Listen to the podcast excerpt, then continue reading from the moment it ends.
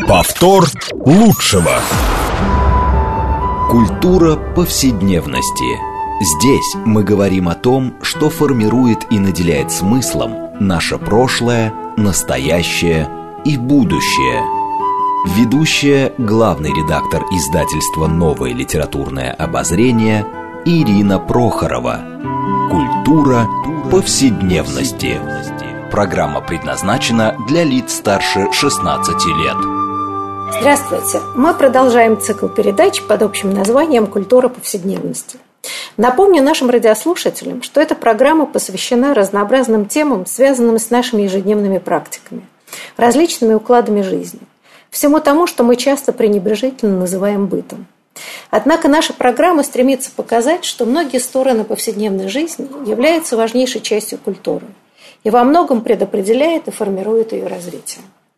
А, ну, сегодня мы поговорим о такой важной части нашей и за жизни, и в том числе и бытовой, это о танце – который нас сопровождает всю жизнь. А, мы танцуем разные танцы, кто как умеет. А, и, конечно, трудно себе представить общество или нашу жизнь, где эти танцы вообще не присутствуют. Но странным образом нам всегда кажется, что они как-то, ну вот так, они сами по себе существуют, приходят моды на какие-то танцы, уходят, и мы редко понимаем, что за этим стоит – мощная культурная традиция, столкновение разных эстетик, невероятная борьба, иногда даже трагическая, с танцами или разными видами танцев. И вот, собственно говоря, что стоит за самим танцем – о роли э, их в нашей жизни, а главное, каким образом они формируются, и, и правда, как за этим стоит, вот, да, так сказать, развитие культуры. Вот мы сегодня будем беседовать э, с нашими гостями.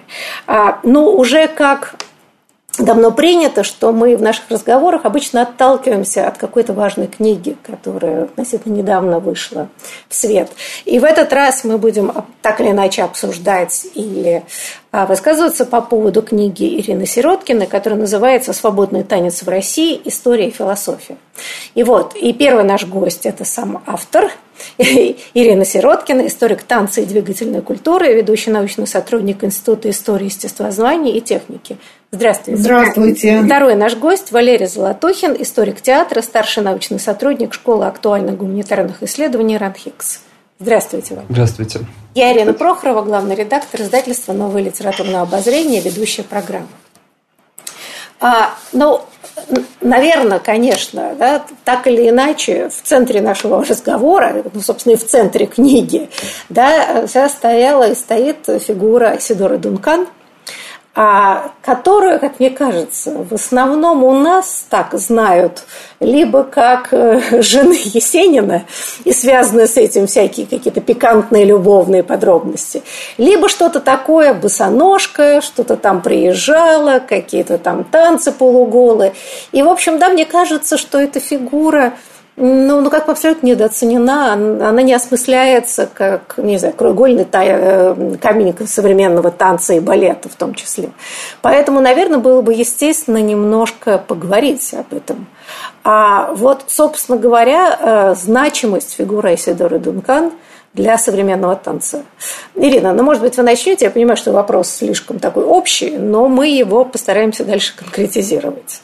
А вот, собственно говоря, можно ли считать, что Дукан совершила революцию в танце? Я считаю и доказываю в книжке, что можно. И действительно часто к ней относятся э, легкомысленно, да, как к чему-то э, ну, такому не, не балет, это не дисциплина, не виртуозность балета, это что-то легкое, сняла пуанты, сняла корсет, одела тунику, просто разделась. И очень часто отношение к ней как к какому-то ну, не второсортному развлечению, но, во всяком случае, что-то э, невысокая культура. Да? Но э, мне кажется, и я пытаюсь это доказать, что э, Дункан положила начало чему-то очень важному, что случилось с нами, что мы сейчас переживаем в полную меру, это обращение к собственному телу, к собственным движениям, а, она превратила танец из э, такого развлечения ну, аристократов или в театре, или э, людей пониже в кафе Шантане, она превратила в поиск, она превратила в его в художественную деятельность. И она стала, она не была хореографом, она была танцевальным художником. И вот это э, понятие танц-художник все более и более популярно, потому что танцующие люди, они хотят быть э, такими же творческими, какой когда-то, сто лет назад, была Исидора Дункан. Но вот интересно, да, она приезжала в Россию, об этом мы будем говорить, и пользовалась необыкновенным успехом. При этом успехом именно, если верить вашей книге, у людей образованных. А те, которые хорошо знали греческую мифологию, вообще как бы э, знали э, культуру и Древней Греции и вообще были людьми высокообразованными, да, они ее прочли как вот, значит, человека, который возрождает как бы греческий танец, там, мифологию греческую. А тогда как более консервативная публика, привыкшая такая, да, восприняли ее вот вполне себе несерьезно. Но вот, Валерия, а можем ли мы считать, что при всей идее э, Дункана она говорила об импровизации, да, что надо как бы вернуть импровизацию, что, в общем, ее можно считать ведь э, профессионалом. Или, или это вообще другой тип профессионализма, ну, который точно никак не совпадал, скажем, с профессионализмом балетных танцоров. Вот как ее вот на этой шкале, так сказать, профессионал, не профессионал, вот как ее можно определить? Ну, вообще, насколько я понимаю, уникальность ее вообще отношение к ней в России и ее гастроли, особенно первых гастролей в России, была в том, что людей, которые ее не приняли, было очень мало. Это было связано, может быть, с тем, что, в общем, я так представляю себе, что действительно в зале на ее выступлениях было очень много художников, очень много профессионалов, ее коллег, и восприятие было совершенно восторженным. Подавляющее количество вот отзывов, откликов на ее гастроли первые в России – это именно, именно восторг. Критика, как ни странно, началась позднее. Критика, причем такая, в общем, даже э, ну, ожесточенная, это критика уже э, рубежа десятых и двадцатых годов, когда дунканизм, босоножки стали восприниматься как ну, как пережиток. А вот первое восприятие, совершенно даже у тех людей, которые позднее ее критиковали, например, у Мерхольда, было, было восторженным, абсолютно восторженным. Оно объединяло людей разных взглядов, а не разъединяло их. Что касается профессионализма, то вообще-то вот то время, как раз когда она приезжает в Россию, это время э, глубокого кризиса идеи профессионализма в театре. Художники театра, наоборот, ищут возможности, как выйти из э, ну, за рамки этого профессионализма, за рамки того, что дается в театральных школах. Все мечтают о собственной театральной школе, о собственном, ну, как бы о новых подходах к воспитанию актера. И ее появление, оно очень в этом смысле своевременно, потому что э, старая идея профессионализма в это, в это время переживает э, глубокий кризис.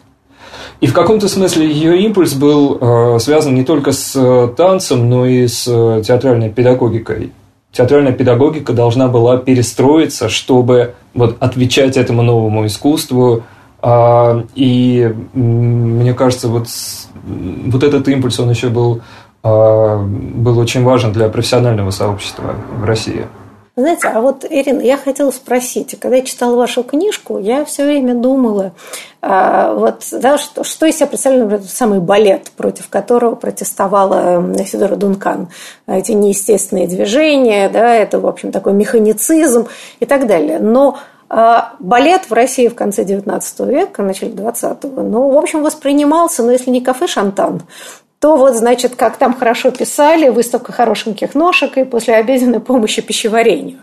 Но мы знаем, э, ну, кейс Дягилева, который, собственно, из этого такого довольно сомнительного жанра сделал то самое высокое искусство а, и преодолел этот кризис. Так вот, мне просто интересно, то, что сделал Дягилев в балете, это во многом как-то шло параллельно, соприкасалось с тем, что пытался сделать Дункан? Или это пошло как бы в разные стороны? То есть Дягилев создал эту как бы, да, новую идеальную модель балета, которой мы пользуемся практически до сих пор.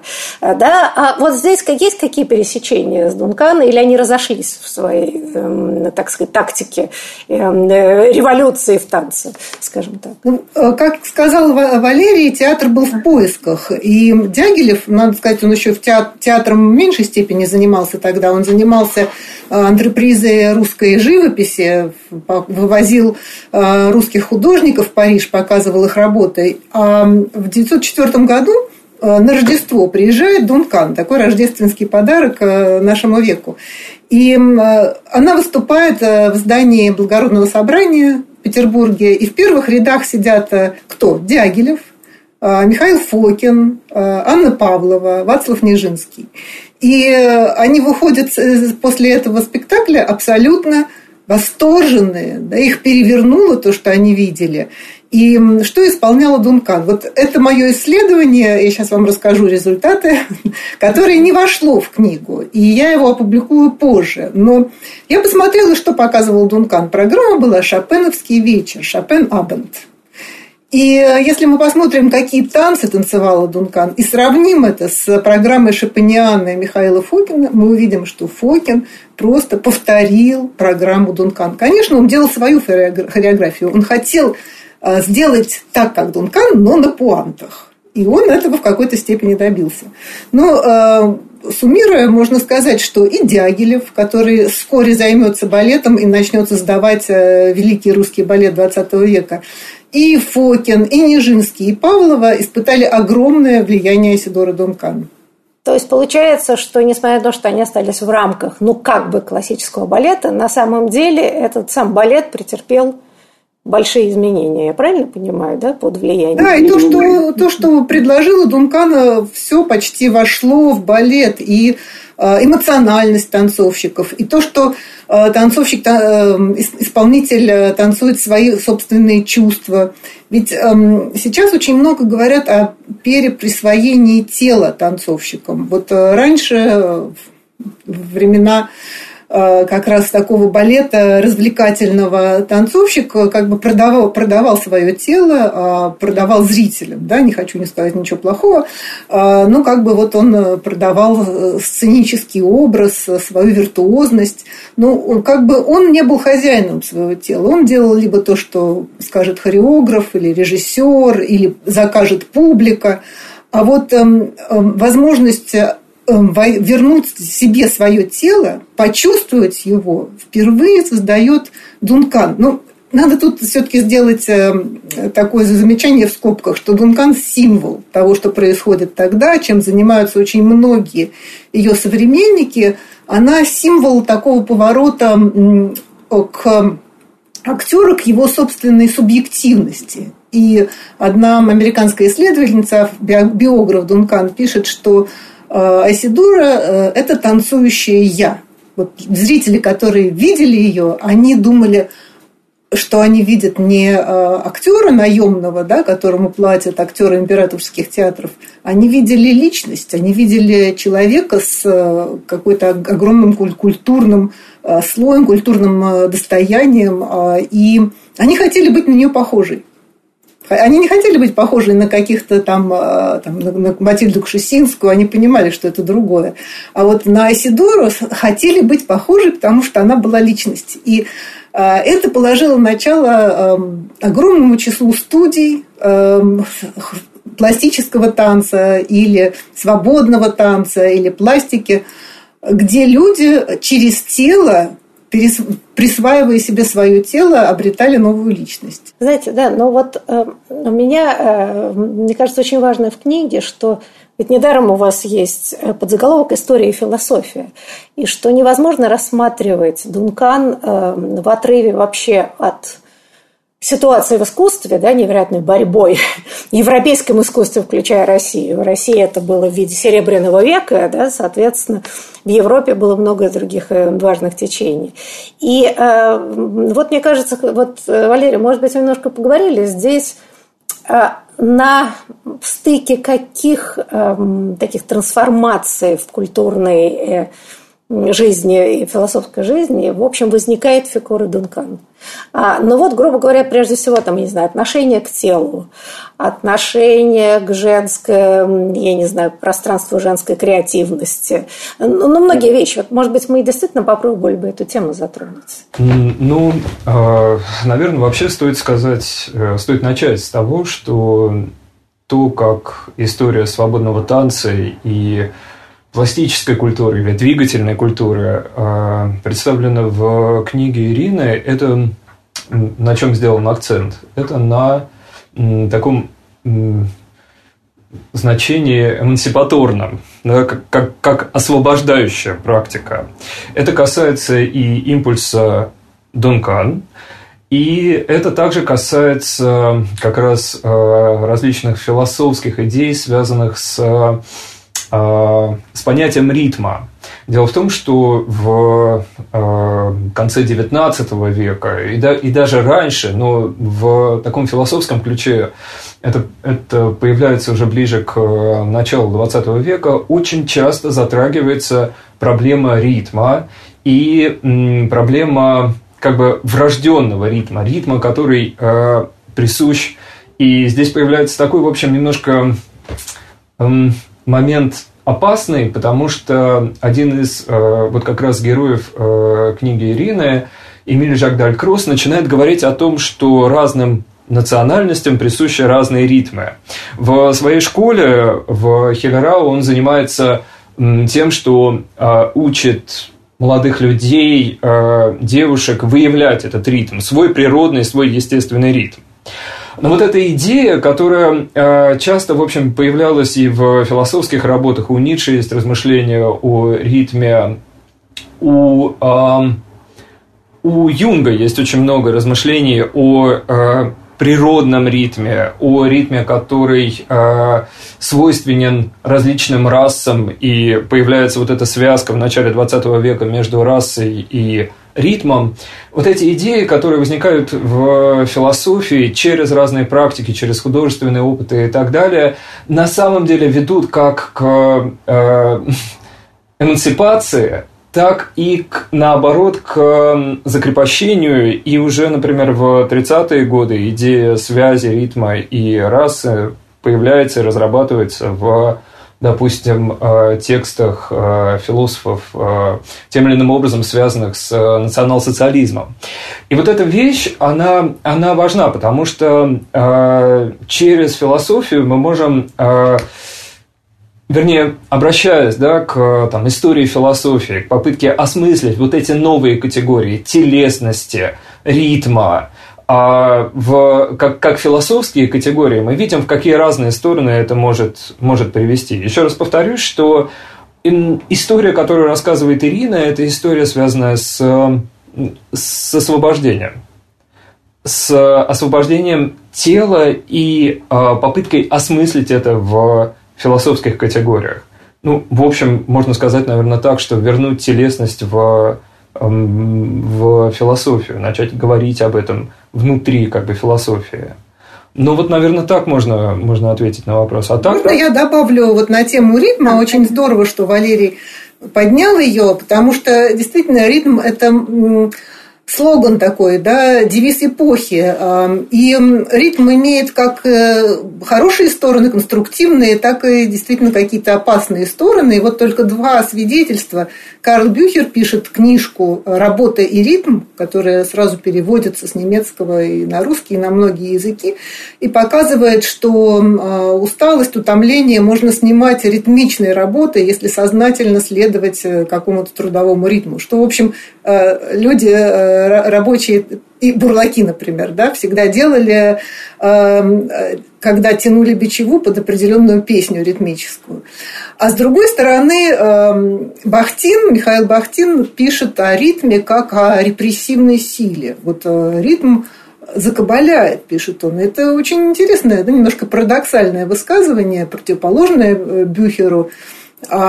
И на самом деле Бахтин что имеет в виду? Он имеет в виду и поэтический ритм, и э, ритм э, прозаический ритм слова, потому что ритм – это что-то навязанное человеку, то, что приходит к нему извне и закрепляет его в какие-то рамки. Вот я, я так себе объясняю это выражение Бахтина.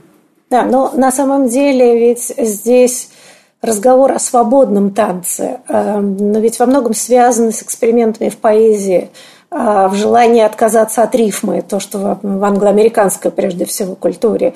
Кстати, Россия позже всего пришла к идее свободного стиха. А это тоже интересно, почему и как это связано с определенными культурными и политическими явлениями. Это отдельный разговор, довольно большой. Но здесь, мне кажется, очень важно, если говорить об эмансипаторной да, стороне дела. Но ведь э, важно понимать, о чем Ирина писала, в общем, как бы положение, ну, прежде всего, женщины да, в конце XIX века. Во-первых, э, да, происходит, начинает революция в э, одежде, да, начинаются споры по тому, что, что корсеты носить вредно, да, что вот затянутое тело – это вот не свобода. И то, что Айсидора Дункан – снимает корсеты, э, да, против этого танцует босиком и в легких туниках, но это очень такой политический жест во многом. Это не просто там какой-то эксперимент. То есть вот мне очень интересно, Ирина, может быть, вы поговорили, вот как э, как бы вопросы, женский вопрос, вопрос эмансипации связан с тем, что делала Дункан. Ну, напрямую вообще ее... Хотя она никогда не делала заявлений феминистских, mm. то есть таких, которые делали э, суфражистки, борцы за женское избирательное право, она не принимала участия в этом движении. Но всей своей жизнью э, свободной, которая свободная от условностей, от, она не хотела выходить замуж, она хотела рожать детей от тех мужчин, которые выберет которых выберет она, и не обязательно связывая себя брачными узами. И, в общем, так и делала, пока не встретила Есенина, которому нужна была виза. И поэтому им пришлось оформить э, отношения в советском ЗАГСе. Но она всей своей жизнью показывала, что возможно иная, э, иной образ существования. И она стала ролевой моделью для очень многих женщин. Вот тех, которых звали э, пренебрежительно босоножками, там, пластичками, девушками. Это был, был другой образ жизни, другой э, лайфстайл, да, э, другие возможности открывались. То есть э, она нашла, так же как велосипед, так же спорт, который очень много способствовал эмансипации, раскрепощению женщин, свободный танец стал таким инструментом, такой дорогой в, для женщин для приобретения ими новой социальной роли.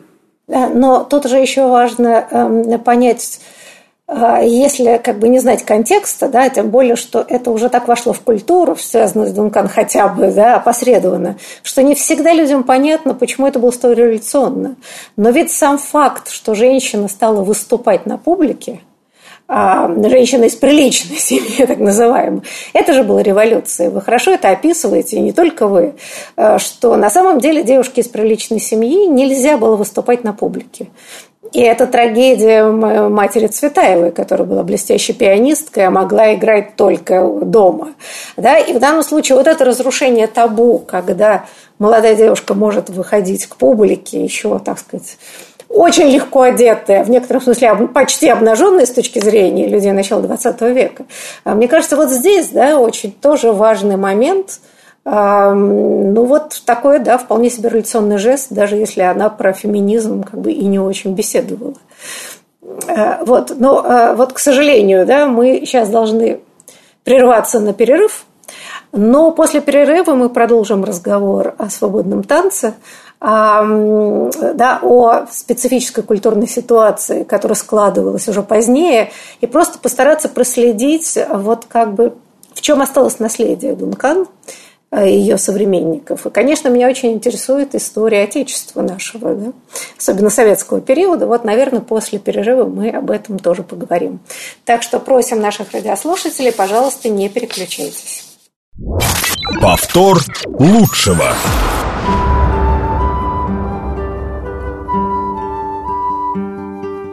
Здесь мы говорим о том, что формирует и наделяет смыслом наше прошлое, настоящее Мы продолжаем нашу программу по общим названиям «Культура повседневности». Культура Напомню нашим радиослушателям, что мы сегодня беседуем о фактически история танца, о свободном танце, если быть точнее, и как э, танцы, которые с нами как бы всю жизнь, оказывается, являются продуктом культуры, причем драматических столкновений очень часто в культурной жизни.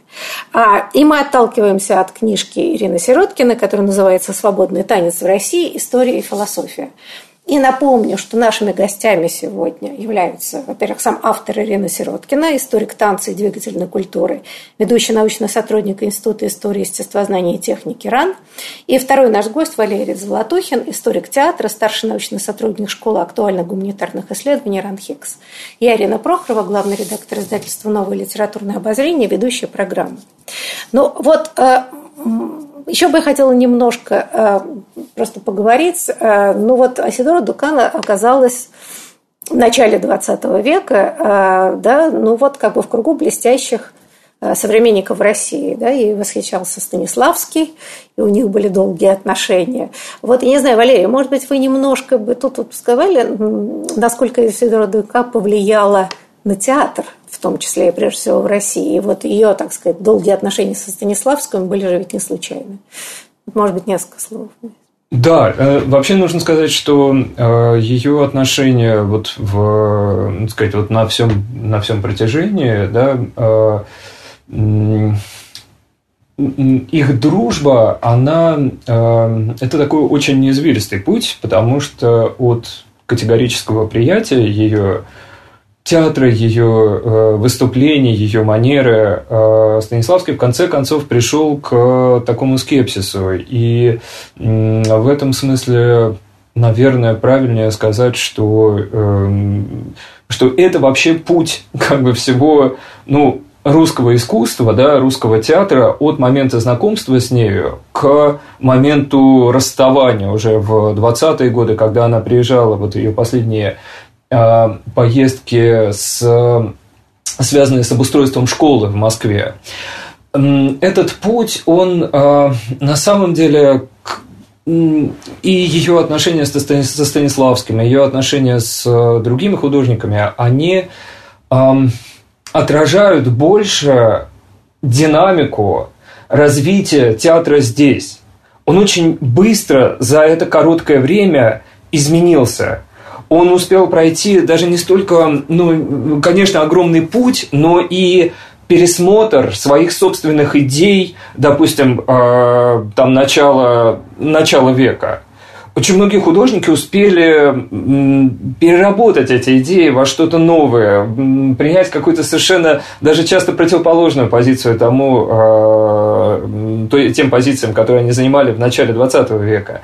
И ее отношения с художниками это как, как, как бы больше говорят даже об истории художников, чем о человеческой, что ли, стороне да, этих отношений. Она влияла, ее влияние было огромное.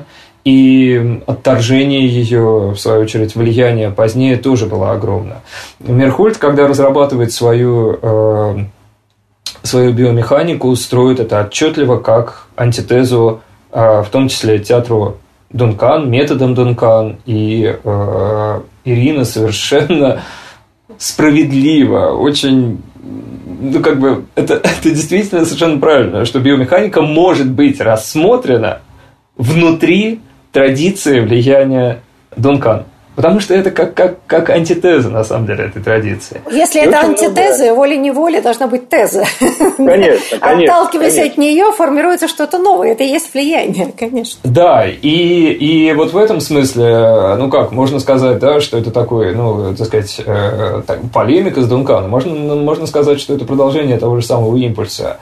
И на самом деле анализ биомеханики, он тоже, в общем, э, показывает, на самом деле, это, э, это влияние. Мерхольд в этом смысле смысле это действительно такой странный случай, когда он часто занимал противоположную позицию, да, вот в какой-то новый для себя период, странным образом сохраняя и верность каким-то а, каким-то идеям из э, прошлого. Эта верность избирательная, для него она была принципиальная, и в книге Ирины это замечательно показано, как, как на самом деле какие-то очень глубокие вещи продолжали связывать даже театр 20-х годов, там, в частности, в лице Мерхольда с э, Дункантом. И замечательный пример того, как Дункан называет его э, Пьеро, голубым Пьеро, э, уже в период его, так сказать, э, там, увлечения, не знаю, там, Красной Армии и э, всеми этими экспериментами, связанными там с антитеатром, с выходом театра вообще из театрального здания и так далее,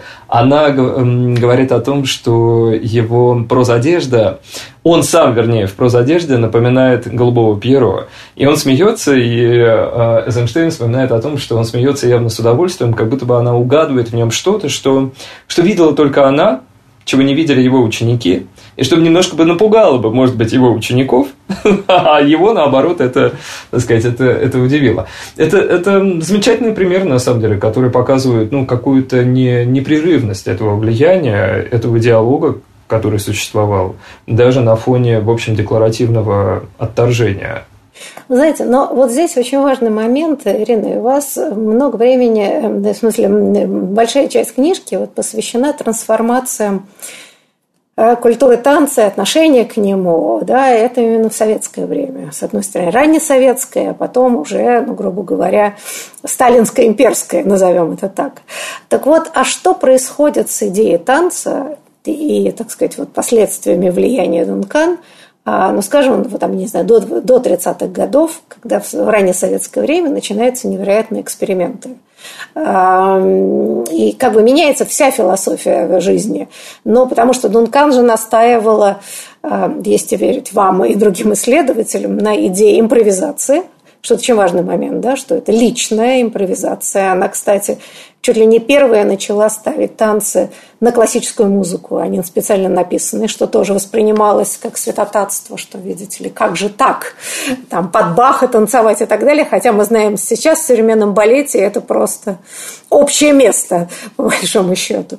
А, ну, то есть, как бы, да, это идея раскрепощения не только женского тела, и тела вообще, индивидуализация, экспромт в каком-то смысле, импровизация вместо заученного, а здесь как бы вдруг появляется как бы вот советская действительность, которая немножко, я бы сказала, работает в другую сторону. Вот что происходит здесь, самой идеей концепции танца? Ну, происходят разные грустные вещи. А, дело в том, что а, Дункан, она мало импровизировала в том в смысле, что она не показывала импровизации на сцене. Свои э, так называемые импровизированные танцы она долго готовила. Она очень но Это известно, очень... что экспромты готовятся долго. Но да. я имею в виду, да. это виделось как импровизация, что важно. Да? Потому что она э, показывала свое отношение к музыке. Вот только ее отношение. Она не была, не раб, рабски не следовала музыке, как, например, Далькросс в своей ритмике. Надо, там надо было точно отображать ритмические структуры. Она могла э, взять паузу, постоять. Вот музыка играет, а она стоит и смотрит в аудиторию. Но это производило не меньшее впечатление, чем если бы она могла принималась отплясывать ноты. А, потому что это делало ее а, художником и человеком, да, который свободен в выборе материала, свободен в высказывать свое отношение к материалу. И вот эм, эта ее субъективность, эм, она ее как раз почувствовали и пытались воспроизвести во многих э, студиях, э, которые были там студии свободного танца, я уже говорила об этом. Э, но эти студии просуществовали очень недолго, потому что, ну вот Валерий уже говорил про Мейерхольда и биомеханику. В биомеханике важна была объективность, а не субъективность. Точно выверенные движения, установки, позы, Э, определенная скорость выполнения, такой расчет, почти инженерный расчет. И даже были инженерные театры тогда. А Дункан воспринималась как э, нечто своевольное, капризное, трудно вводимое в рамки, да, не поддающееся общей дисциплине. И хотя это так не формулировалось тогда, но чувствовалось. Да, и, атмосфера концерта Дункана прекрасно улавливалась зрителями. И постепенно это перестало считаться советской эстетикой. Вот советской эстетикой была биомеханика, была физкультура, появился физкультурный танец. И, собственно, с э, водой выплеснули из ванны ребенка. Да, вот эта танцующая я, личность на сцене, она заменилась таким довольно стандартным набором э, румяных физкультурников, мускулистых. Э, и вот это продолжалось лет, наверное, 50, если не больше. Да, но на самом деле вы пишете, что как раз в раннее советское время это была попытка изобрести, ну, как всегда, да, в таких типа государств, вот какие-то коллективные пляски, где как раз никаких индивидуальных, и даже как бы идея была, что не нужно танцевать парами вообще. Это как бы в 20-е годы, да, что это должен быть коллективный танец, и никакого индивидуализма, чтобы мужчины и женщины вместе не танцевали. Но, э, но ведь на самом деле жизнь э, иногда побеждает несостоятельные, я бы сказала, такие да, насильственные теории. И в данном случае ведь много написано, в том числе в вашей книжке, про то, как сначала там запрещали фокстрот и танго, но при этом люди все равно продолжали танцевать, и по принципу, раз нельзя было убить, надо было дело это возглавить. Но в данном случае я помню уже на другом этапе э, насущной советской власти, в моей юности да, и детстве. Сначала запрещали всякие, там, не знаю, твисты, шейки и так далее. Но поскольку молодежь все время плясала, все равно. Но приходилось это как-то, значит, скрипя сердце, так или иначе пытаться брать под свое крыло. Э, вот, э, Валерия, я хотела, чтобы, может быть, мы здесь немножко вот даже попытались поговорить, э, но вот как бы, да, там 30-е годы, неважно, советская ситуация. Можно ли там все-таки, несмотря вот на такой диктат я бы сказала, военизированной да, эстетики, проследить, что наследие Дункан и ее современников и последователей каким-то образом все-таки в советской культуре оставалось. Или это совсем как-то затихло, и, и ничего не осталось, да. не передавалось как наследие? Я хотел как раз, да, но прежде я хотел добавить, в книге Ирины описана замечательная история, как бы возвращение значит, культуры танца в военную среду, когда выяснилось в 30-е годы, что офицер не умеют танцевать. Это произвело, ну, военные, да, что они не умеют танцевать, это произвело некоторое, ну, такое оглушительное впечатление, потому что, ну, как-то так, образ офицера, который не, не умеет танцевать, это было что-то, это казалось чем-то странным. И после этого э, практика занятий с э, военными э, возродилась. Мне кажется, это очень любопытно, потому что начинается конфликт э, старой культуры и новой культуры. Согласно старой культуре, конечно, э, постепенно как бы реинсталирующийся да, в 30-е годы, что проявлялось в том числе и в там, возвращении да, вот этой военной иерархии и в возвращении к каким-то практикам дореволюционным в военной среде – вот это, этот а, танец, он, а, он возвращается в том числе и на самом деле по, ну, по, по, по указке свыше. Он не только изымается, но, но и возвращается. Это такая странная немножко динамика, и за этим странные такие причины, да, непонятные стоят. Но вот этот вот конфликт культур, он, эм, по-моему, он обостряется, на самом деле, в 30-е годы, и где-то выталкивается то, что связано с э, Айсидоры, а где-то наоборот это как, как бы ну, вот находит такой неожиданный, ну, как-то возвращается. Вот, память о, об этом театре, э, ну, странным образом, она э, сохраняется в разных спортивных практиках. Постепенно ну, появляются какие-то первые такие намеки на художественную гимнастику, которая позднее станет, ну, в общем, огромным явлением. И я думаю, что и, собственно, ну, большинство людей просто не, не видят это и не знают о том, что существовала просто прямая связь между свободным танцем довоенным и художественной гимнастикой э, послевоенной. Да, а, если я могла бы, извини, извини Валер, Э, если я могла бы добавить еще э, в детской педагогике, музыкальная педагогика для детей, потому что то, что вот преподается в музыкальных школах и детских садах под названием ритмика или там музыка и пение, оно э, тоже вырастает из свободного танца, из экспериментов с созданием массовой советской пляски. Вот когда я показывала массовые советские танцы, ну, мы делали такую реконструкцию э, танца конца 20-30-х годов, э, то одна из участниц, пришедшая, ну, просто вот незнакомая мне раньше, сказала, о, так это же наши детсадовские танцы. Да, вот в таком смысле это эм, босоножки, которые ушли в подполье. И подполье для них было детская педагогика. Они пошли в клубы, детские кружки, Э, в детские сады, в школы. И вот там они сохраняли в том числе и методы э, вот э, этого танца, и, и дух его. И когда стало возможным, многие из них начали опять работать с взрослыми, ну, с девушками, ну, даже и с бабушками. Вот Людмила Алексеева в Доме ученых очень долго вела три группы. У нее была младшая группа «Дети», Э, группа девушек и группа их э, родителей, да, мам и бабушек, которые э, танцевали всю свою жизнь и не хотели с танцем расставаться. Так что вот такое... Есть массовый танец в формальном понимании, может быть, в таком достаточно репрессивном, чтобы все танцевали одинаково в кругу. А есть массовый танец как то, чем человек свободен заниматься своей жизнью. И мне кажется, и то, и другое стало наследием вот этого свободного танца 20-х годов. То есть получилась такая странная э, история, что вот э, сама Дункан мечтала о том, что в Советском Союзе ее школа это будет э, там что-то рассчитанное на тысячи учеников. Вот эта массовость была фактически условием создания ее школы в Советском Союзе.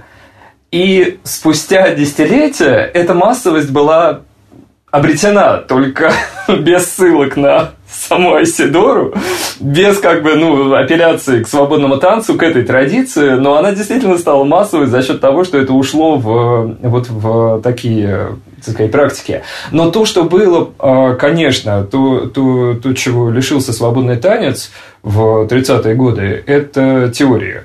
Вот это было совершенно, так сказать, действительно уничтожено на корню. А, в Гахне, опять же, историю, которую вот поднимает в книге э, Ирина, существовал ну, фактически такой целый отдел, который занимался свободным танцем, а, ритмикой. Вот все эти школы, даже они попытались э, спасти, просто включив создателей этих студий в число сотрудников Гахна.